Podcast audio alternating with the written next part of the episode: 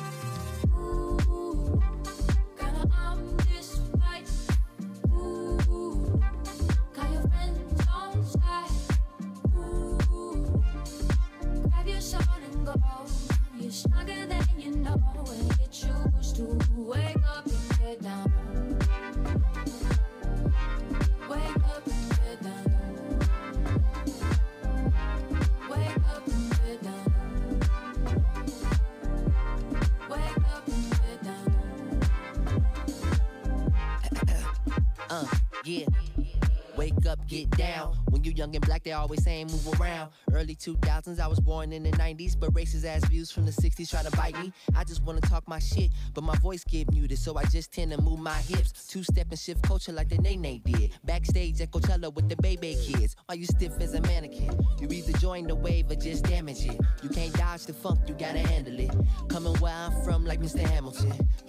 yeah, what if the answer isn't always A, B, C, O, D? What if my color didn't factor how you think of me? I'm with Cali and that funky shit, the routine. Hell's chicken, me St. Laurent and poutine. Come on, come on, Yeah, yeah. How you what? The world is waking up right now. Okay, come on. Get down, get Get down, way get, get down with it. The world is waking up right now. Uh, uh. Ooh, girl, I'm this